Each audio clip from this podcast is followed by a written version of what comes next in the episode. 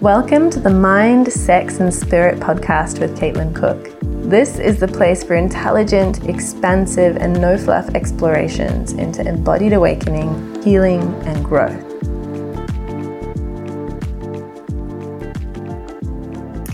So, Ricci-Jane Adams, thank you for being here chatting with us today.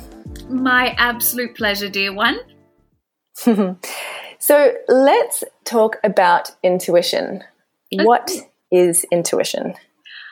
What a great question. And and I begin by saying there isn't actually an intuition. There are intuitions. And this for me is really exciting because it opens up the conversation and there's there's two main forms of intuition there's local and non-local and local intuition is these are borrowing terms from quantum physics of of the idea of you know what is seemingly solid and and of the 3D material plane that we can see when we look around us through our dominant senses. And we have uh, primarily through our local intuition that is gut instinct. It's that internal GPS that keeps you alive, keeps you safe, um, and gives you warnings when you might be putting yourself in harm's way or when, even when um, someone you love might be in danger, because you you have a sense of resonance or connection to them. So this is what we'd call the kind of rudimentary or um, primary form of intuition. And the interesting thing is because we're so terrified of anything that isn't through our dominant senses in the Western secular world, we even think of this. You mean like our five our five senses? Yeah. Sorry, did I say? Yeah, the dominant senses, but you mean like like what we can see or what we can hear and touch? Yeah, yeah, cool. Yeah, because we are so cynical and skeptical about anything that's non-dominant, um, like subtle communication. We tend to um, think of even gut instinct as being this kind of woo-woo and scary, and oh my god, don't talk about it because we might all end up being in a cult or something. And it's so ridiculous. It's like breathing. We have this. It's, if we were to locate it in the body, it's literally in the um, in the solar plexus. You get that gut instinct. Yeah, I should not go with that person, yeah. or I need to pick up the phone and call that person. This is a really primitive or, or rudimentary form of intuition, um, and we. It's not just like a weird thing that evolution like accidentally gave you this weird feeling yeah. when you need to pick up the phone or something. Like it's a thing. It's a smart part of human it mechanics. Is, it's based on the fact that we are electromagnetic beings who produce fields. Okay, so this is just pure science. Mm-hmm. Those fields are interacting with the fields of the world around us all of the time. This is not being special or empathic or highly sensitive. This is just biology. So, your dominant physical body, the thing that looks the real part of you, is simply a very small part of the amount of space you take up. And our Mm. Our fields are interacting with each other all of the time. So when you walk through the field of someone who is having a really bad day, or you walk into a room where there's just been a fight, or you know you're about to get into the car with someone and you get that feeling that you shouldn't, that's because you're receiving information that's encoded through the electromagnetic field, and that is literally as you say, the way that we keep ourselves alive. This is not, there's nothing spiritual about this. Mm-hmm. It's, physics. physics. Yes, and and it is. It's it should be taught to our children because if we were taught to trust our internal GPS, then we would not end up in dangerous situations in the same way, or we would not end up making bad life choices. You know, we we have this as a way to just keep us on the most easeful path and we mess it up. And we mess it up a lot by our addiction to stress hormones. So, one of the things that stops you having clear access to that gut instinct is the addiction to uh, the cortisol and the adrenaline and that fight, flight, or freeze response, which most of us live in all of the time because we are, um, you know, believe that that makes us valuable or the world around us shows us that's how we're supposed to be. And so we actually mm. shut down our connection to our um, local intuition by being in that high beta brainwave state, that stress state all of the time. Mm-hmm. Yes. So that's the local, local. Intuition. And look, I'm speaking about them mm-hmm. discreetly, mm-hmm. but these two forms, of course, work together. But the second one is mm-hmm. the part that I believe is um, our highest form of intelligence, and it's also connecting us to something far greater. And it's what I teach. It's what I train my students in. And this is non-local intuition. Now, non locality is an idea from quantum physics that states that at the level of the subatomic particle, um, there can be communication across time and space, and there's no limit to this. It can be, you know, light years away or right in the next room. Um, those two particles are able to still communicate as though they were in the same time space location with no time elapsed, in other words. Now, when we look at mm-hmm. this in mm-hmm. terms of intuition, this form of intuition is when we know things without knowing how we know them. So we are receiving information through that non local mind or that non local field, which is present at the level of the subatomic particle, but it's also present right up to the entire cosmos like the, the, everything is is contained within that field um, remembering if we go back to the biological form of intuition the, we are producing these these fields uh, these electromagnetic fields and and that creates this one mind or this unified consciousness sometimes referred to as the matrix what we do when we're mm-hmm. accessing non local intuition through passionately focused attention, we can access information anywhere else in the field at will. And we learn to do this just as we learn to do anything that we care about with a disciplined focus. If I want to learn to speak French, I will go to the classes. I might take a trip to Paris. I will, you know, order my croissant and my cafe au lait, and I'll learn how to speak French by immersing myself in it. And so it goes with intuition. But what we think is, um, that person over there was born with high levels of intuition or what we call a gift, which I just absolutely disdain. Or that term makes me creep, creepy, feel creepy. Um, it's, it's not a gift, it's innate within everyone, but not everyone is going to have immediate ease of access. So some people are born with the, you know, like some of us are born with a capacity to learn a musical instrument much more readily than someone else, but all of us do it. Mm-hmm. So non intuition mm-hmm. is really um, going to come to life when we decide to discipline it and train it and the benefits are enormous because, of course, if we are one with this one mind, which I call the God mind, but you can just call it the field or whatever you like, what is it that I couldn't know? Like I have access to all consciousness, all consciousness. And the way I teach intuition is really intuition and consciousness are one, or, or intuition is the language of consciousness. So we're looking at at a quantum mm. universe, not a Newtonian universe. So we're non local and acausal, without cause and effect, without me driving to the place where the information is and getting out of my car and making a list of pros and cons. I instantly have access to the knowing, and that will come into me through my dominant um, clair. And we can unpack that if you like, what a dominant clair is. Mm-hmm, so sure. there are pri- four primary ways that you receive your non-local intuition, and you will have heard of some of these. There's a lot of misinformation about these, but there's clairsentience, which is felt sense, uh, which is there's just this absolute feeling in the body, um, whether that's a feeling of certainty or whatever the feeling is. Then there's clairaudience, which is to hear, clear hearing. And that's not through your uh, dominant hearing. So it's not like you are hearing as though someone's talking into your ear, but you're hearing in your non dominant senses, in the mind, mm-hmm. if you mm-hmm. like. Um, you have claircognizance, yeah. which is clear knowing, and that can be just the I don't know why I know, but I know this is true.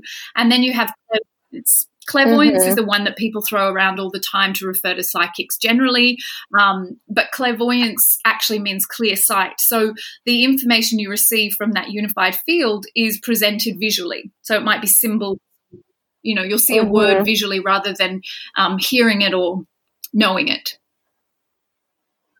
Mm-hmm. So we have all these nuances right. with intuition that actually help us when you find your dominant clair and you figure out what it is you it's like meeting an old friend and and all those times that you doubted for example claircognizance is clear knowing people are so often confused because it's a faculty of the mind or a function of the mind and so they think it's their their brain telling them things mm-hmm. mm-hmm. which tells them all crazy things yeah. Often. Yeah. and as often the you know the mind is not a, a, the best friend our best friend. It can often yeah. get us in trouble. So yeah people struggle with with that. Yeah.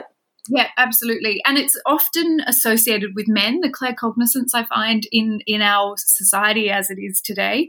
Um, but it's about you know what what actually turns our intuition on is trust And unless there is trust in that higher consciousness guiding us, that there is a sense of inherent interconnectedness, that, that we are willing to believe that we are part of something greater than our individual self, intuition is not going to flourish. Mm. So, how, like, yeah, how do you know when you're receiving intuitive wisdom versus it's just your imagination or your fantasy or just something crazy? I like that you use those two terms, imagination and fantasy, because a big part of the training that I do is for us to reclaim imagination as a as part of our higher order um, intuitive capacity, and to see the difference between that and fantasy.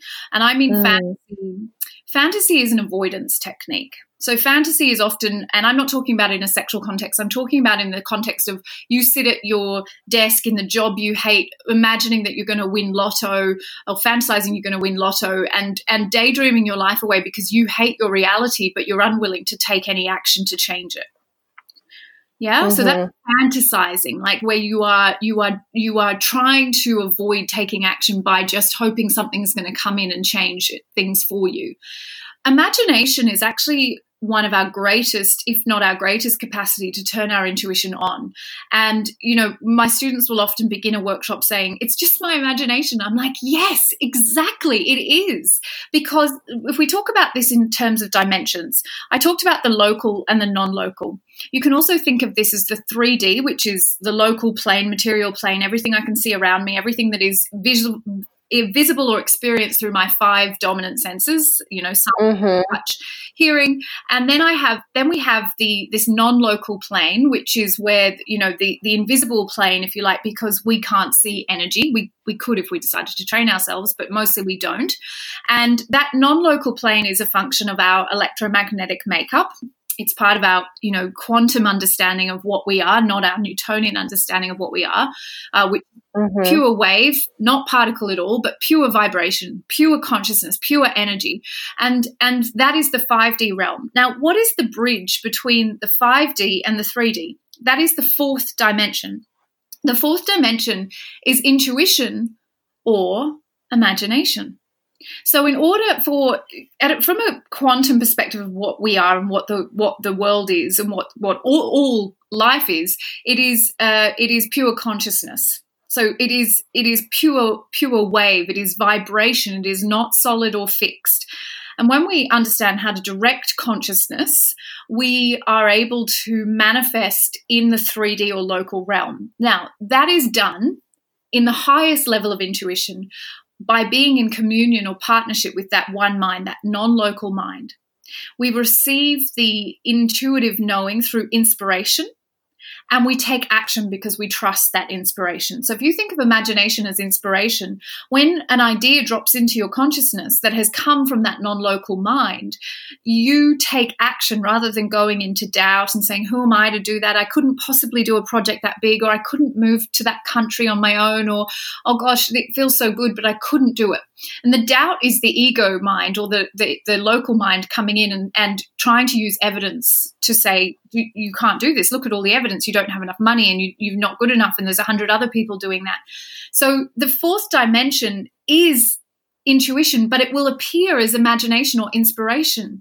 And that's why we have to practice in order to know the difference. Because if you don't, like, if you don't work the muscle of your intuition, you will never trust it and you will never develop the strength to take the action that you're being asked to take so it's it's not as kind of something outside of you is is going to give you some instructions and you there'll be like a neon light and you'll know it will be subtle because it's the subtle realm or the non-local realm that's communicating with you not not the 3d literally a neon light you know mm. that's a long mm-hmm. answer but i hope it hope it satisfies. yeah.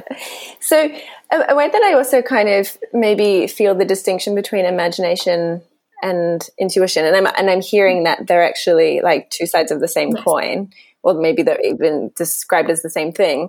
But um, in some ways, I kind of feel like intuition is something that comes to me when I'm open and receptive, whereas imagination is something that I activate when I'm still in that like 4D connection space. But it's like, do you know what I mean? It's like one that I'm kind of bringing my my life force to activate versus intuition is something that just kind of like comes to me. Well, I think that's interesting, Caitlin, and I, I kind of disagree because I think there's a this idea that intuition is outside of you is a misnomer.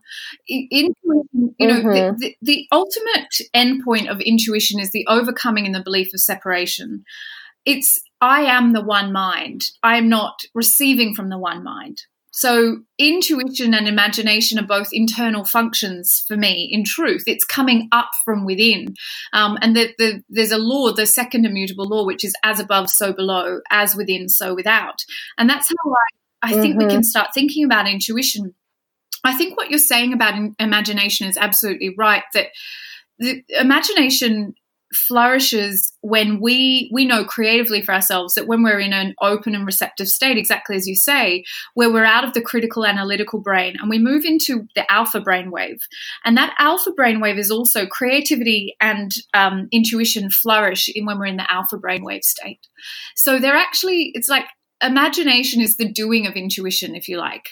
It's the way that our we we receive this non-local information into our local beings and the the function of the the human brain is like the hardware that receives the inspiration and it shows it to us through the capacity of the imagination. You know there's this idea that we've become so concretized in our contemporary world that we we have actually shut down the faculty of our imagination to such a great extent. And we we we live in this kind of very um, concretized or very solid or very particle based, you know, very um, 3D way, and that is the death of mm-hmm. our intuition. You know, to be truly intuitive, you want to be. Um, to use Dr. Joe Dispenza's term, you know, less particle, more wave. You want to become less certain of who you are.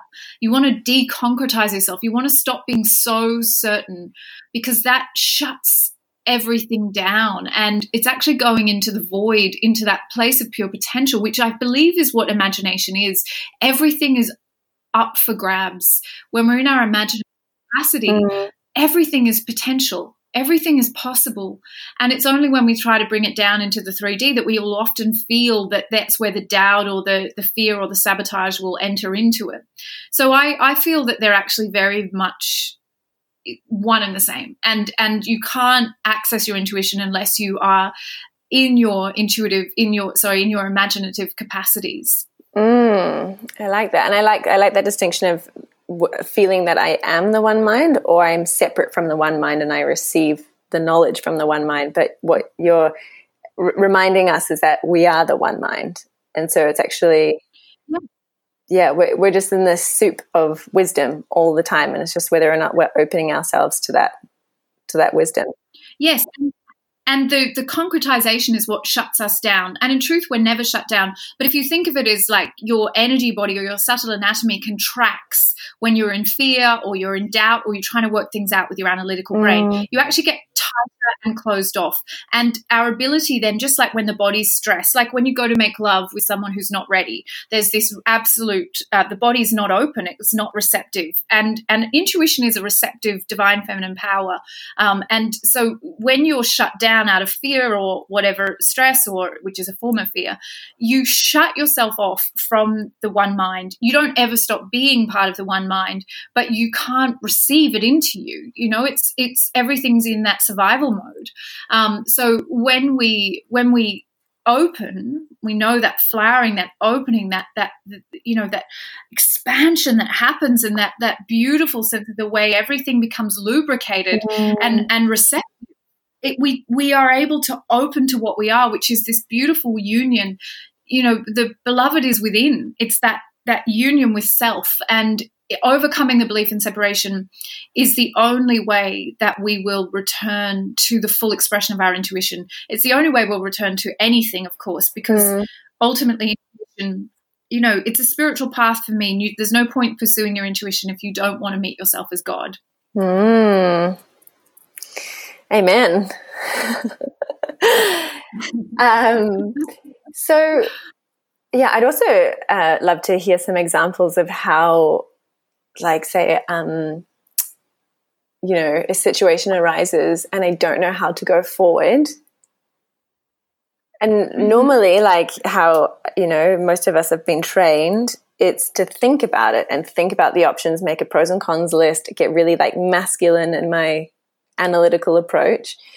So, how would you how would you go through like like being presented a, a conundrum about like a job? Should I take this job or shouldn't I? Um, is this mm-hmm. person really right for me? Um, or yeah, like what am I doing in my life right now? Like this doesn't feel right, but I don't know how to go forward. Like how would you how would you open intuition into that into those spaces? I love that question because, of course, this has to be applied. Otherwise, it's all esoteric and it doesn't have any use for our lives. For me, intuition is ultimately a state of being. So I live in my intuitive intelligence. I don't drop into it when I want to know something or, you know, mm have a question. I live in the flow state, which is that, you know, and I, this is on my best day, of course. I have days where I definitely don't live in the flow state.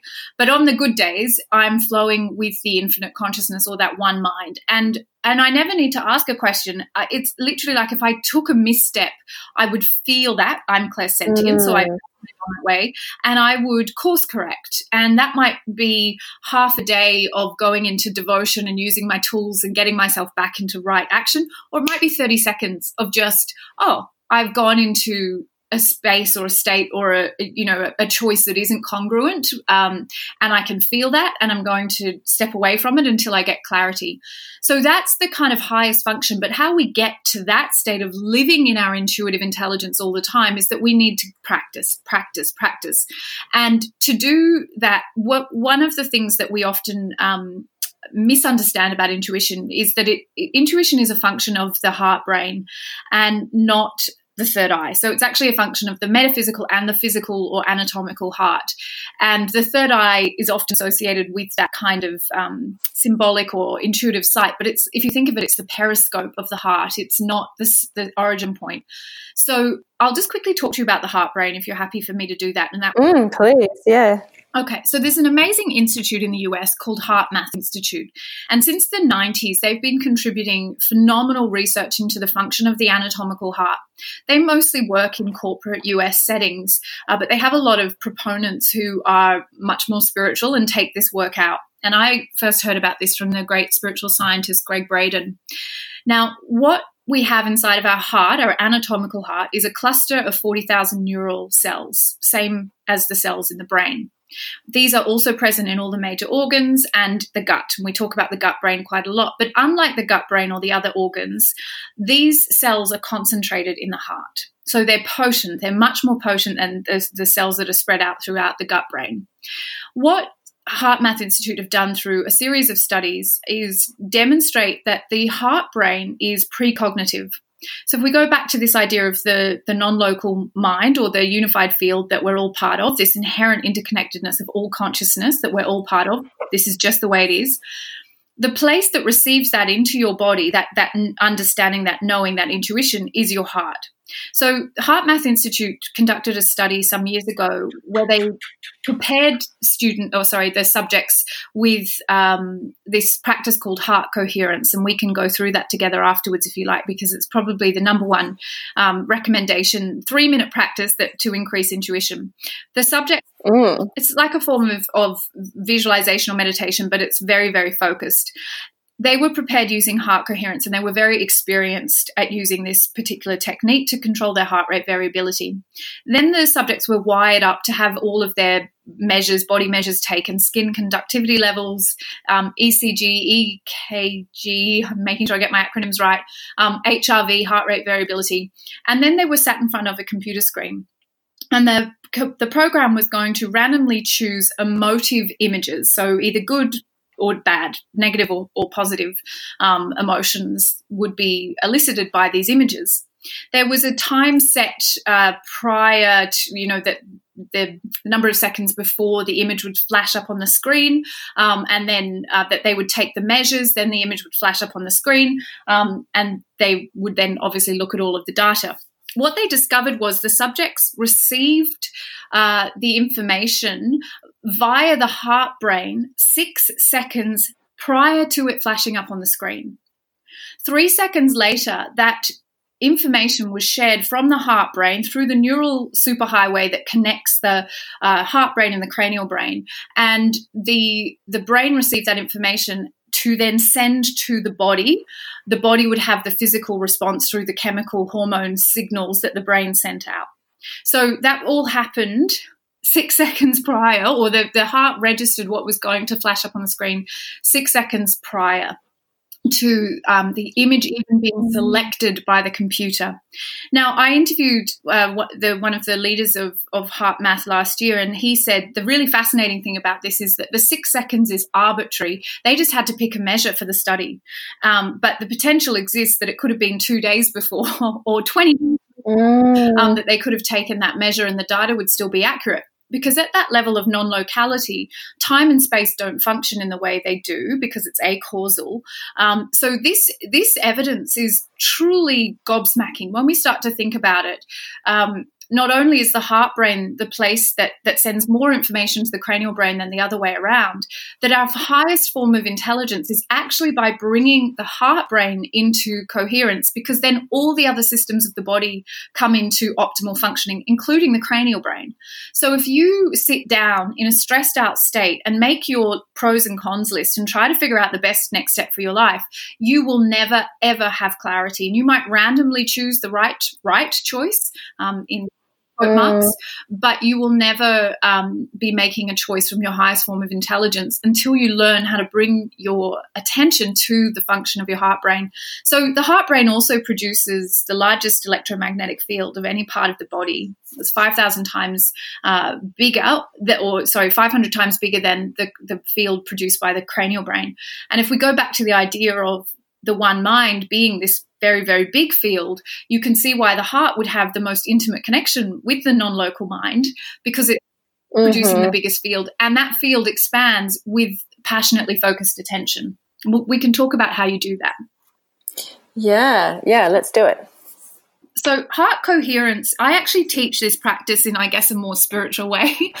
but I'll quickly tell you what heart uh, the heart coherence according to HeartMath is, and then I'll guide you through my slightly more spiritual practice. Awesome.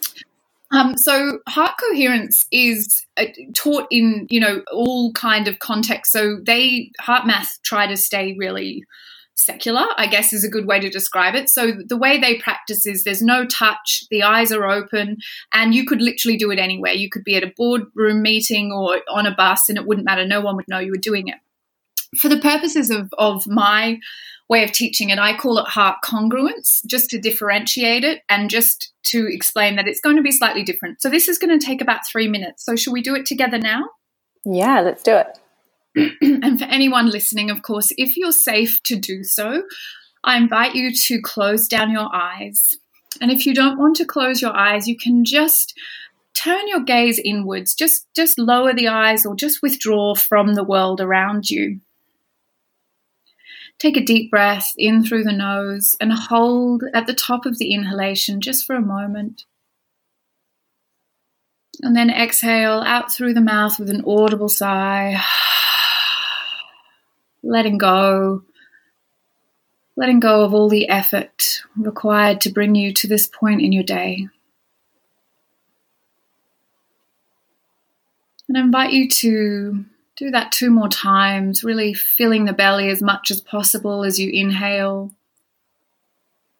Holding for a moment at the top of the inhalation.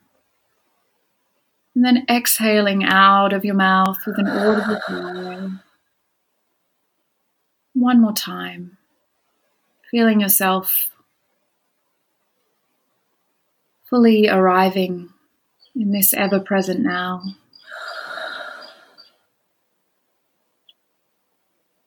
And notice now that with your eyes closed and your breath deepened, you're sinking even more deeply into your seat. And you're signifying to your autonomic nervous system that you're very safe. You're safe to be here.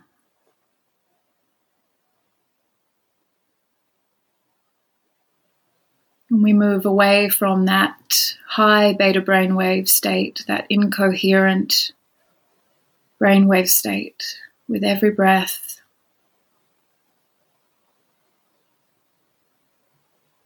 Moving into alpha, where we open to our creative, intuitive capacities. And now taking two fingers or the palm of your hand to the center of your chest and placing a gentle pressure there.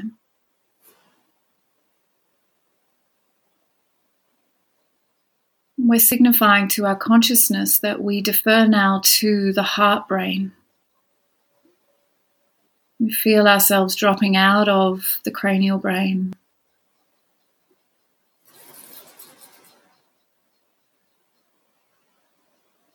We're going to use our brilliant imagination now to cultivate an image of something or someone that brings us deep feelings of appreciation, joy, freedom, compassion.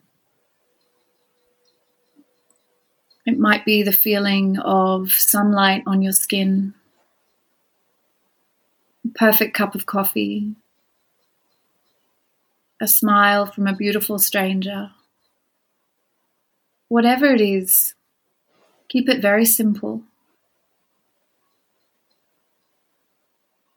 And with laser like focus, keep your mind attuned to this image.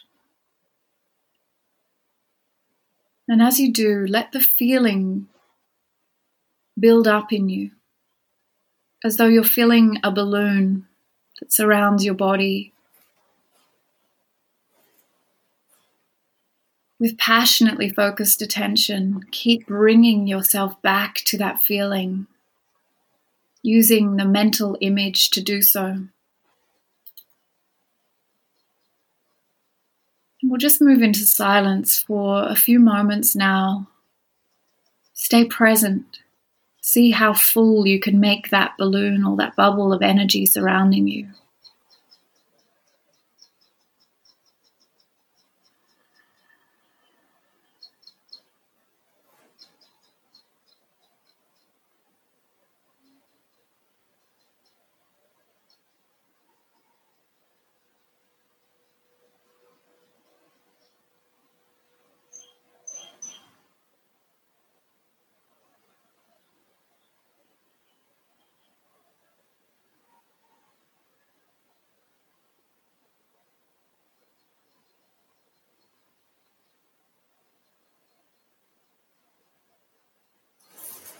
Now take a deep breath in.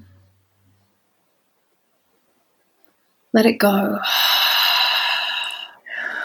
Lower your hand to your lap. And when you're ready, blink open your eyes.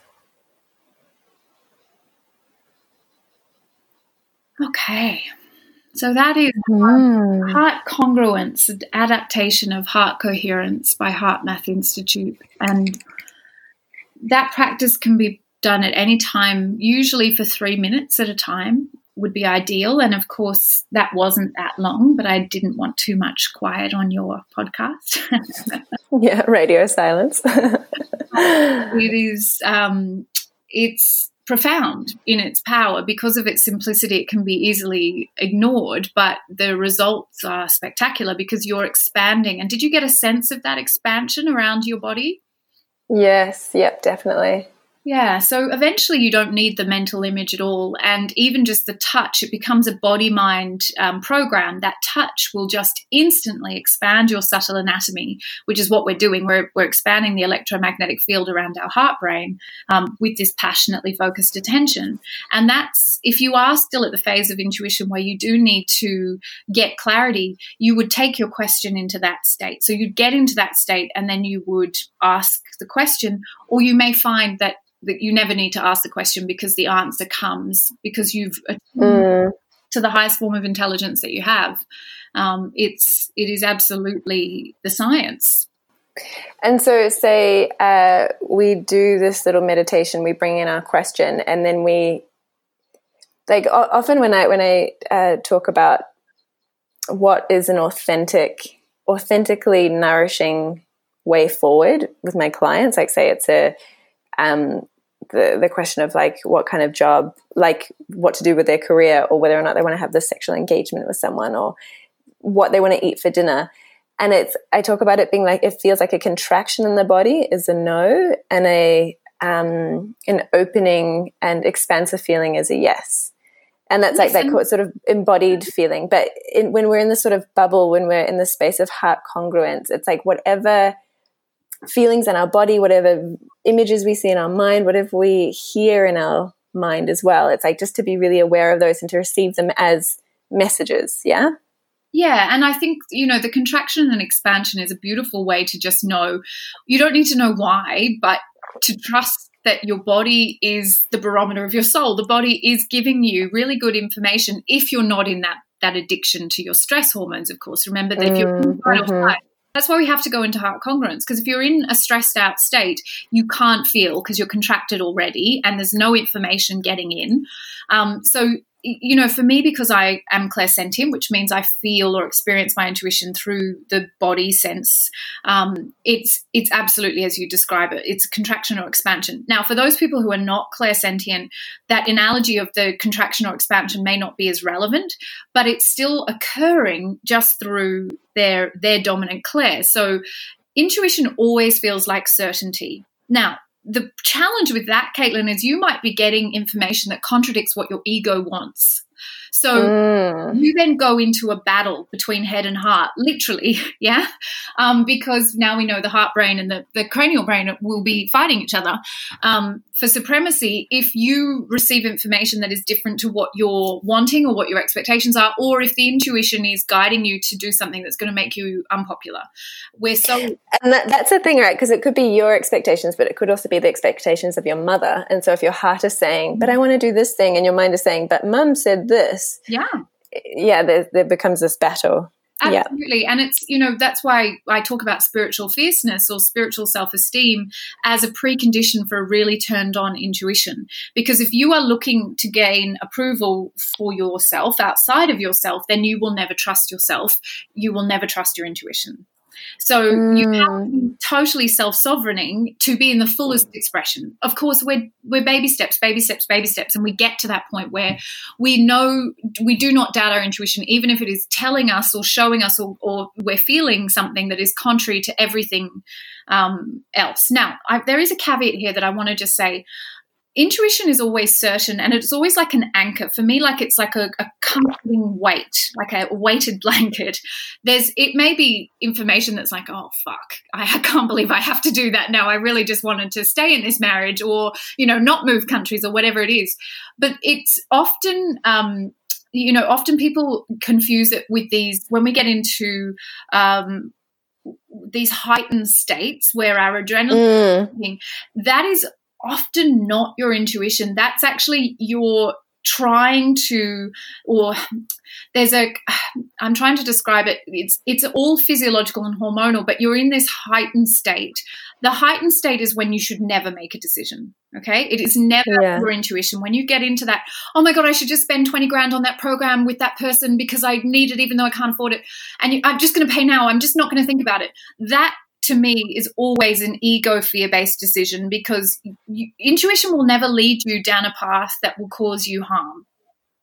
Now, if you looked at a program that you decided you had to do and your intuition felt 100% certain, there's a very good chance that what you'll feel is that heavy, comforting certainty, but you'll also feel the fear, okay, of I don't know how this is going to work, but I'm willing to do it anyway because I trust.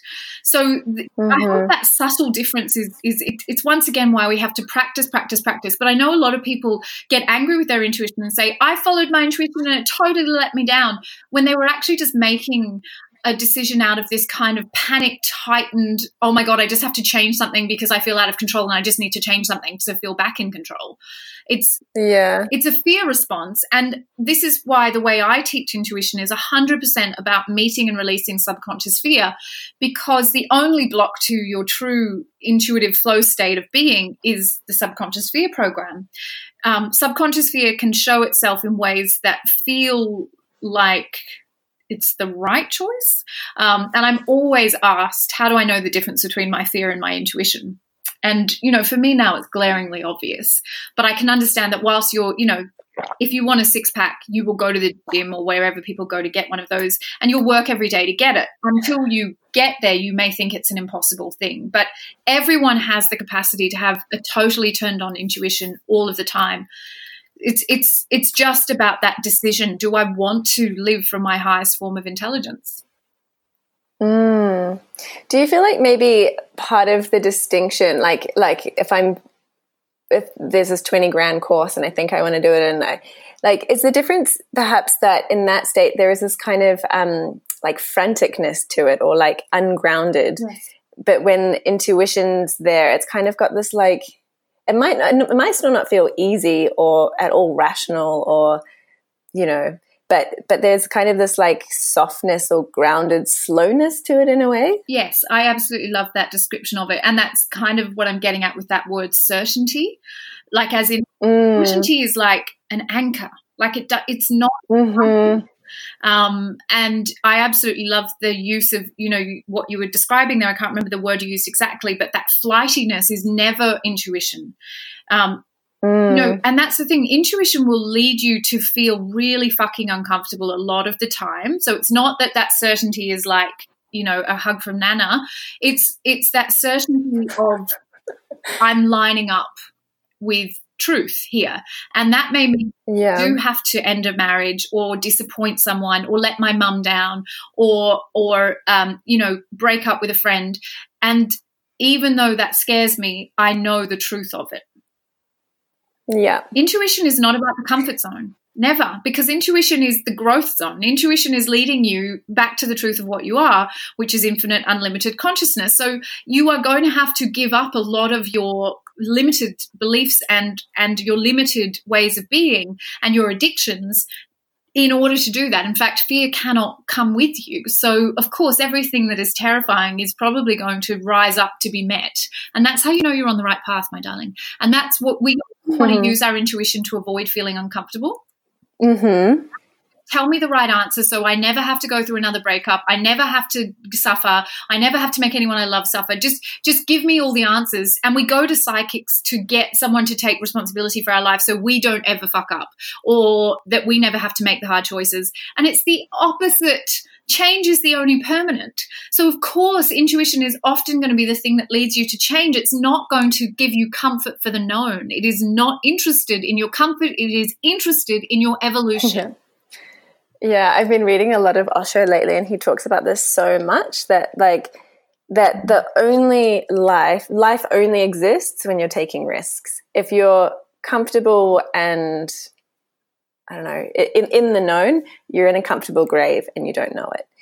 And the only way to really actually be in contact with the unknowable, with that divine consciousness, is to be in the unknown, which means taking taking risks that don't feel don't feel comfortable and don't feel easy but that's where the yeah. that's where the expansion happens and i guess this is the thing and with the trust right because it's like trusting that even though it's uncomfortable and even though i don't know exactly you know i might know the next step but i don't know what the five year plan is but it's it's yeah. just trusting trusting the trusting the process trusting trusting the unknown trusting intuition. And i guess it's like even even like when you know when i'm hiking or something and i've got my little lunch pack i've got my tools with me i've got my flashlight i know that i've got the tools with me. I don't know what's going to be on the other side of the mountain. I don't know what mm-hmm. animals i'm going to meet on the way. I don't know what night is going to feel like. I don't know if it's going to rain.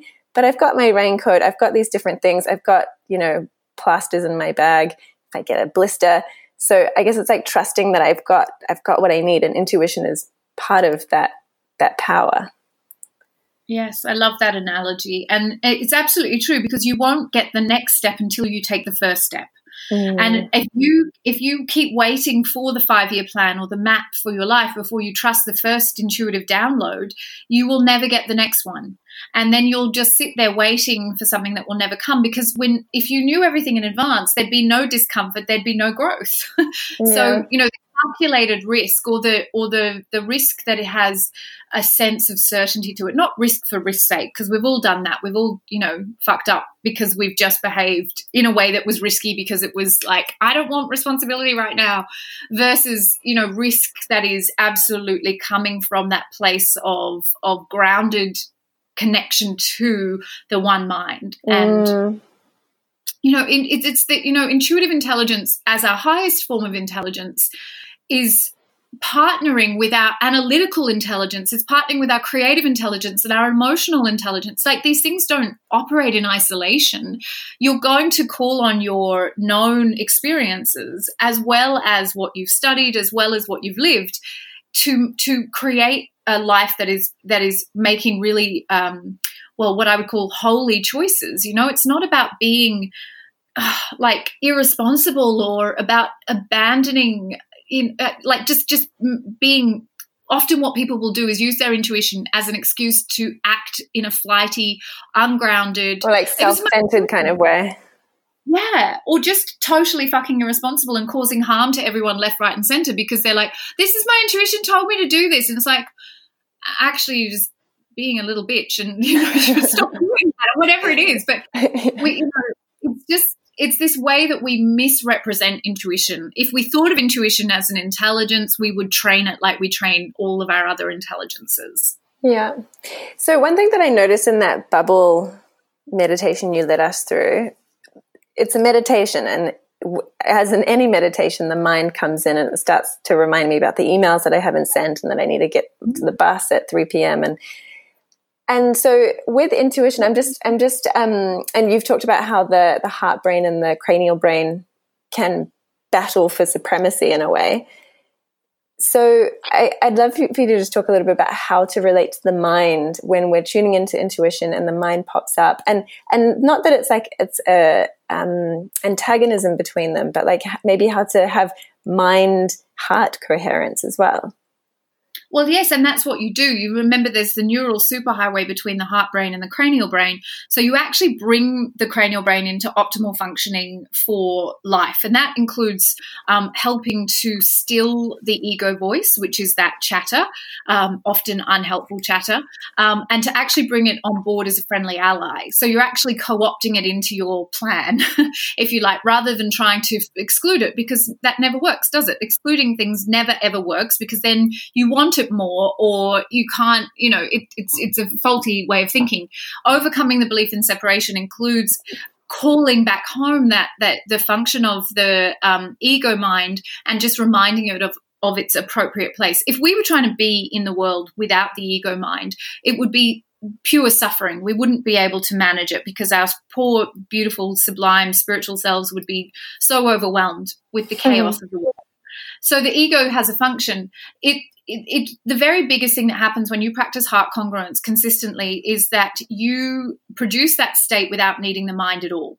So the body does it, and this is called the body mind the body like any you know we go into um, you know stress when there's no external stressors that's an addiction. We can create an addiction to these beautiful happy hormones. Um, and so the body will go into that state without you needing to produce um, a mental image at all. So the mind can be doing anything and you can still produce this body mind response which eventually will train the brain to come on board and that's exactly what happens with stress. That's what anxiety is. You start to feel the bodily response, then you go to your mind and look for a reason.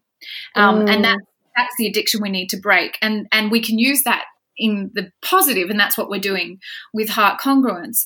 So, with practice, um, with that discipline, you know, three minutes will probably be impossible for most people to start with. You, I say focus passionately on that one mental image for three minutes, and you might get 13 seconds.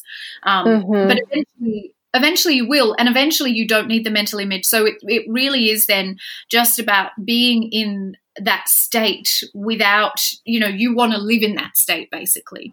Um, mm. and if you practice using it at critical times like before a big meeting or before an argument or you know potential argument with a partner or before you go into any situation that would otherwise normally feel stressful because there's only one of us here there's only one consciousness you actually program the environment that you go into So you're actually setting yourself up and everybody around you for the highest possible outcome. And so we're actually then becoming self fulfilling prophecies that we hold a vibration that imprints the fields of all those around us. And we actually start to see the results. And we are so result driven as human beings. If you start to see the results once, you will trust it and you'll do it again. Um, so you'll you you will notice that the evidence then creates the conditions where the mind can silence itself and even if it's not there immediately, it won't cause disruption to the process. The process can still happen, even with the mind chattering away. Mm. And that's important for us to understand. The mind will never be silenced, but it can be co opted into our plan. And that also doesn't mean that we should. So, as you're talking about having an addiction to the positive feelings in life, it's not like a spiritual bypass where it's like, you know, something like my mother just died. And like okay just think think about like the nice image the nice feeling of me with sunlight on my skin. And and just don't think about how sad it is that your mom my mom just died. Um, yeah. so it's not like avoiding life but it's rather like and allowing us to digest and process the like life as it comes up. But i guess not being taken not not making um, those circumstances into our master that we are still the master of our, our experience and we can also call in these states into our body as well. Yeah, I love that you've brought that up because spiritual bypassing is a problem because we, as I said before, we want to use our intuition to ensure nothing goes wrong, as though we could get the answer in advance and protect everybody from having their mm. life none of our business. Their life is their life. So intuition is always um, a function for ourselves. And I just wanted to add that before we go on to this point. Yes, radical acceptance of what is is the only way that you can create another scenario, if you like. So, another way of saying that is if you are not fully on board and aware of and present to what you're feeling, you can't learn how to then cultivate feeling states that are, will create a vibration that is greater than external evidence. And, and this is ultimately where I guess there's a little bit of a disconnection because what we're actually doing is cultivating a vibrational set point, which really has nothing to do with emotion. So, one of the practices that we do in the third level program is that the women, when we meet fortnightly, they rate their vibration. And, and eventually we learn that we know we rate it out of 100 and that can be at 100 and it literally could be the vibration we're holding is at 100 and my mum just died that mm-hmm. will be sitting there crying their eyes out, absolutely feeling the grief, but their vibration doesn't have to drop or change because we're learning how to master. So we stay open to the one mind, we stay open to our intuitive capacity, but we are still fully present to the human experience of our grief. And we're mm. not trying to bypass anything. We're simply aware now that I do not have to use my life events as a reason to shut myself off from the mm-hmm. one. Yeah. So radical acceptance. You've got to be present to what is before you can create anything. And and it doesn't matter if what is is not pleasing to you. You need to use that as a, as a way to understand what what might need to change. You know there's there's always there there is always growth through the big emotions. We know that we're, we're going to grow more quickly through the bigger emotions, but we are able to stay in a high vibration and still feel our emotions. Um, and that is quite difficult for most people to understand, but it's where we get can get to. Mm. And I kind of feel like it, it really speaks to me of just that feminine capacity of just openness and receptivity. And even when like really, really painful stuff happens in my life, I just open to, I let my heart break open and I yeah. feel it move through me, ripple through me. And I'm still open and I'm still open to that fourth dimension, fifth dimension world. Um, everything's open so that like there's really no reason ever to close. I love that so much. I think you've just explained it so much better than I did. And it's absolutely, that's the truth of it, my darling. It's like you're not you're no longer judging your life events as good or bad. You're not sitting there saying, My mum shouldn't have died. It's like, well, actually, everybody does. So it, it's it's not a matter of us getting to decide what is right or wrong and playing God. When we're in that state of of vulnerability and openness, we are keeping our heart open and we're not saying, I get to use the events of my life as a reason why I shut down and I'm angry mm. or I get to yell at God or, you know, we absolutely just stay present to the continuum of experience. And and the less judgment we hold the more our heart can open the more our intuitive knowing mm-hmm. us all of the time. And we don't need to know why things happen the way they happen. This is not the function of intuition to solve the mysteries. You know intuition is ultimately a function of mysticism and the mystic is one who is comfortable with the unknown with the mysteries. That's their their whole mandate is to sit in spiritual paradox and to know that they don't need to know why in order to still be able to to work with that life experience. Um, but we want yeah. to solve the mysteries, and so we get angry when we don't get the answers. Why did that person get cancer? Why did that person have to die? Why did children get harmed? It's like it actually isn't up to us to need to know why someone's soul is having the experiences they're having, but we get a choice about how we respond to it. And that's what will end or increase our suffering. Mm, wisdom. uh, one one thing I did. I mean, you you you touched on it when you were saying, you know, people get upset when they follow their intuition and then it doesn't work out, and then it's you know really depressing. And and also. Um, you spoke about how intuition doesn't always lead you into comfortable places, which means that it might lead you into a place of decay and everything breaks apart, and that's exactly what needs to happen.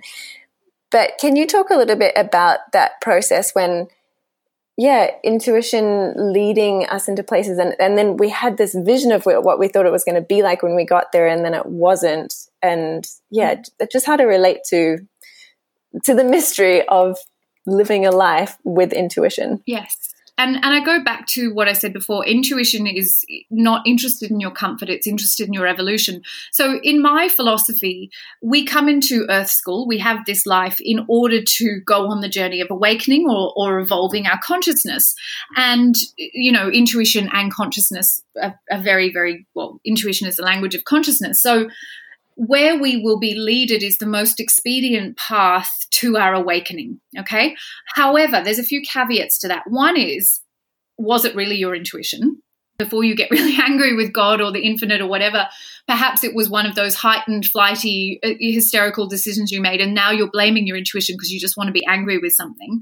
Or more likely, your your decision is absolutely the right one and there cannot be a wrong decision there actually can't be a wrong decision when it comes from the place of is it love or is it fear so people get very worried about making the right decision. But if you know, if we talked about, as we talked about before, intuition flourishes in that state of expansive openness, love, whatever word you want to use for it, and it shuts down in a state of fear. So whether or not the choice was made from love or fear will give you a really good indicator of whether it is actually an intuitive choice. If it's a choice for love and it still didn't turn out according to your expectations, there's a good chance that it was the best outcome for your evolution. And that if you could zoom out, you know, a couple of million light years away from this one little tiny life that you're having that feels like everything, but is actually just a continuum of your soul's experience, you would see the purpose of that event or the way things worked out. Mm. You know, there's there's there's also no one decision, as you know. We, you don't make one decision and then, yay, I never have to make a decision again. like it's it's that's why I talk about the ultimate state as being in a continual flow state because every decision is directing your experience, not just the one big kahuna decision. It's every decision you make after that that that is either from fear or love or congruence or incongruence is another way to say it. That will then determine how something works out because there's no fate. It's not like everything's predestined. And we can awaken through joy as much as we can awaken through suffering but we have to be making congruent decisions. Those are not the easy decisions. They're not the decisions that keep everyone happy. So if we're spending half our time trying to figure out how we can get everyone to like and approve of us, then we cannot be connected to our intuitive knowing. It's an impossibility because we're trying to choose from an incongruent place. We're choosing from a place of lack, of fear, of please love me, please like me, please keep giving me the things that I need to feel safe in the world. And you are in distrust it's faithless to live that way. So you might make a really great intuitive decision and then get really scared and want everyone to approve of you or approve of that decision. And things will then change about the outcome because of those choices. Everything is like nothing gets by God, like nothing gets by this one mind. God's completely impartial, but the law is always the law. Mm-hmm. Wow, Ricci, amazing. um, wow. So, if people want to go deeper with you, there's a few different ways. You've got a book, you've got a mm-hmm. three year three year program. I would love it to be three years. It's only a year. You, I, year, okay. come up with a three-year program. I think that will be the next. yes, but there's three levels to it, right? It's called the third level. Yes. Ah, uh, okay. Has now become its name, if you like, by default. It used to be that I had a level one and level two, and this was the third level. Now I don't have a level one and level two, but it has maintained its name um, it, it, in its cool. way. So the third level is a year-long program program to train as a qualified um, clinically trained um, intuitive guide and that is a global program. The live training happens in Bali um, over an eight day retreat, but it's a year long immersion and it's personal development, of course, spiritual development and professional development. Um, if that is work you want to do, um, in the world, and that's for anyone who works with intuition in whatever capacity, not just as a you know a reader or I don't use that word, but that's sort of understood. Um, and that is uh, happens twice a year. We have an intake, and it's it's a profound sisterhood. It's only open to women, um, and it is, um, as I said, it's there's sisters all over the world, and we work with the three archetypes of the priestess, mystic, and leader. Um, and those are the three qualities or energies that really, I believe, set you up to become a truly um, powerful um, spiritual leader. Um, and in a smaller format, we have um, the Initiate program, which is for personal use. That is actually um, something I'm, I'm, going to Ireland on Saturday to do, but by the time your audience hear this, it'll be over. But it is available as a pre recorded online self study, and there will be um, live versions of that happening. So all of that information is on instituteforintuitiveintelligence.com. Um, and yes, the book is Spiritually Fierce, and that has a lot of what we've talked about in it. And you can get that on Amazon and Booktopia and all the places. Amazing. And you're on Instagram and Facey and all the places? All those places, yes. And um, the, the the book is also an audio book now, which I'm very excited about. So you, if you prefer. Oh, did you read it out loud? Read it, yes. All my cool. had to come in somewhere. Amazing. So good. Um, and do you, do you work one on one with people as well? I do not. I I teach. My primary role is as as the principal of the institute, and I train women to work one on one. Uh huh. So, so, that, that support is there. Amazing women listed on the institute's website who are qualified intuitive guides who've been qualified by the institute, and they will. They're fear hunters. They go into your subconscious. They look for the primary fears that are blocking your intuitive intelligence, and they work with you, um, co- you know, in a in a partnership to clear those fears um, in a very efficient and um, exciting way. Amazing. Cool. Thank you so much, Ricci. This has been so, so brilliant. And I feel really, um, yeah, expanded and alive. So thank you. My absolute privilege to be here, my darling. Thanks for listening to the Mind, Sex and Spirit podcast. For more resources like this, to work with me one on one, or to join me for an event, visit caitlincook.com. Sign up to the newsletter for monthly inbox gems about the mind, sex, and spirit. And you can also find me on Instagram and Facebook at The Caitlin Cook. I want to say a huge thank you to our sponsor for this podcast. Thank you, thank you, thank you. And if you enjoyed this episode, please visit patreon.com forward slash Caitlin Cook to support the next season of the Mind, Sex and Spirit podcast. Your support really helps. So thank you.